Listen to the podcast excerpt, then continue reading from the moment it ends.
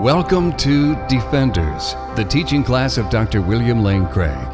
For more information and resources from Dr. Craig, go to reasonablefaith.org. We've been talking about the state of the souls of the righteous dead.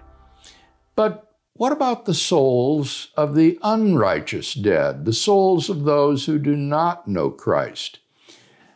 As we've already seen in the parable from Luke 16, the unsaved are imprisoned in a condition that the New Testament calls Hades. That is to say, they are in a place of conscious torment until the resurrection at the end of the world. Hades is the Greek word that is used to translate the Hebrew Sheol in the Greek translation of the Old Testament, known as the Septuagint, uh, often abbreviated LXX. In the LXX, uh, Hades is the Greek word used for Sheol. In this sense, Sheol in the Old Testament describes most accurately the state of the unrighteous dead. Look again at Psalm 6 and verse 5, read in this light. There the psalmist says, For in death there is no remembrance of thee, and Sheol, who can give thee praise? That is certainly true of Hades, isn't it? In this condition, people are not praising and worshiping God. Similarly, Isaiah 38, 18. For Sheol cannot thank thee, Death cannot praise thee. Those who go down to the pit cannot hope for thy faithfulness.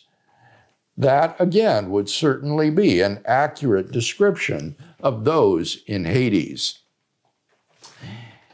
In Jesus' parable of the rich man and Lazarus, we have Hades referred to along with a place called Abraham's bosom.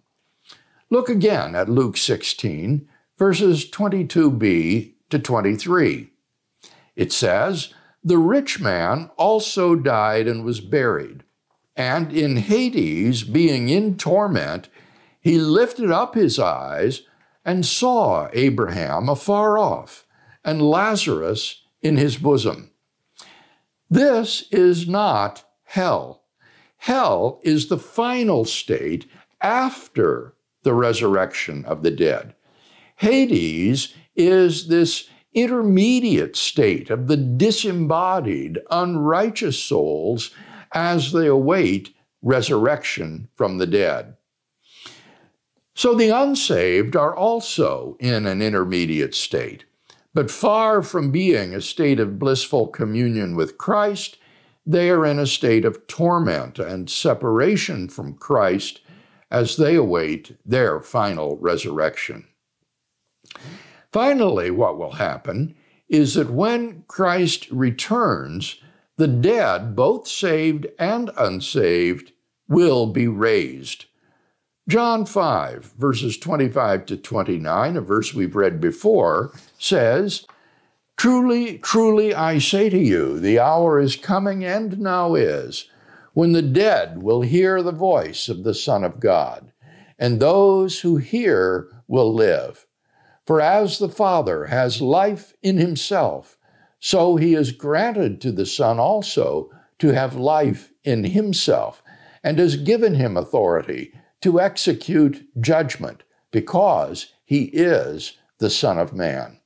Do not marvel at this, for the hour is coming when all who are in the tombs will hear his voice and come forth, those who have done good to the resurrection of life, and those who have done evil to the resurrection of judgment. So when Christ comes again to execute judgment, the dead, whether in Hades or in paradise, will be raised, their souls will be reunited with a body, and they will then be judged before the judgment seat of Christ, and then ushered into the eternal state. For God's judgment, see 2 Corinthians 5:10. Paul writes, For we must all appear before the judgment seat of Christ, so that each one may receive good or evil, depending on what he has done in the body. In 1 Corinthians 4 and verse 5, Paul says, Therefore do not pronounce judgment before the time, before the Lord comes, who will bring to light the things now hidden in darkness, and will disclose the purposes of the heart. Then every man will receive his commendation from God. So it is at the time of Christ's return that judgment will take place, not when you die. It will be at the time of Christ's return when we are raised from death. Also, in 1 Corinthians 3, verses 12 and following, Paul says, Now, if anyone builds on the foundation, and he's talking here about Christians who are building on the foundation of Christ with gold, silver, precious stones, wood, hay, straw, each man's work will become manifest, for the day will disclose it because it will be revealed with fire. And the fire will test what sort of work each one has done. If the work which any man has built on the foundation survives, he will receive a reward.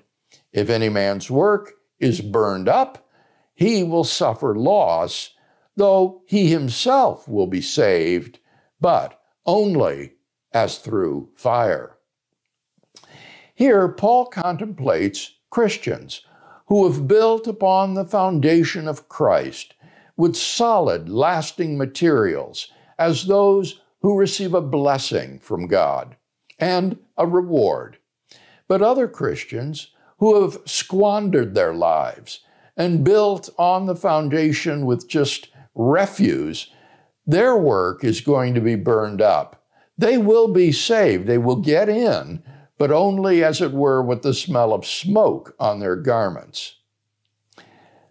Finally, in 2 Timothy 4 8, Paul says, Henceforth there is laid up for me a crown of righteousness, which the Lord, the righteous judge, will award to me on that day, and not only to me, but also to all who have loved his appearing.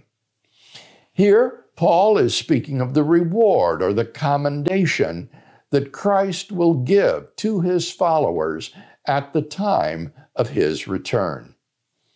By contrast, the unsaved will be judged and sentenced to eternal punishment and death. Matthew chapter 25, verses 31 to 32, and verse 46.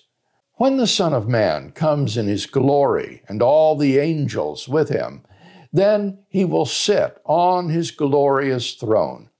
Before him will be gathered all the nations, and he will separate them one from another, as a shepherd separates the sheep from the goats. And they, that is to say, the goats, will go away into eternal punishment, but the righteous, that is the sheep, into eternal life. Here, just as the saved, when they are raised from the dead, will have eternal life, so the unrighteous dead will be raised and will be given eternal punishment. The last verse that I wanted to read is Romans 2, verses 6 to 11. Paul writes, For God will render to every man according to his works to those who by patience and well doing seek for glory and honor and immortality, he will give eternal life. But for those who are factious and do not obey the truth, but obey wickedness, there will be wrath and fury. There will be tribulation and distress for every human being who does evil, the Jew first, and also the Greek. But glory and honor and peace for everyone who does good, the Jew first, and also the Greek. for God shows no partiality. So both the saved and the unsaved will stand before Christ for judgment, be judged on the basis of what they've done with their lives, and those who have built upon the foundation of Christ and built well will receive a commendation from God. But the unsaved will be condemned and sent into everlasting punishment and separation from God. They go from Hades into Gehenna, or the final state, which is called hell. Well, that brings us appropriately to the end of our study of the doctrine of the last things. In the final two lessons of our Defenders class, I'll share some final thoughts on what we've learned.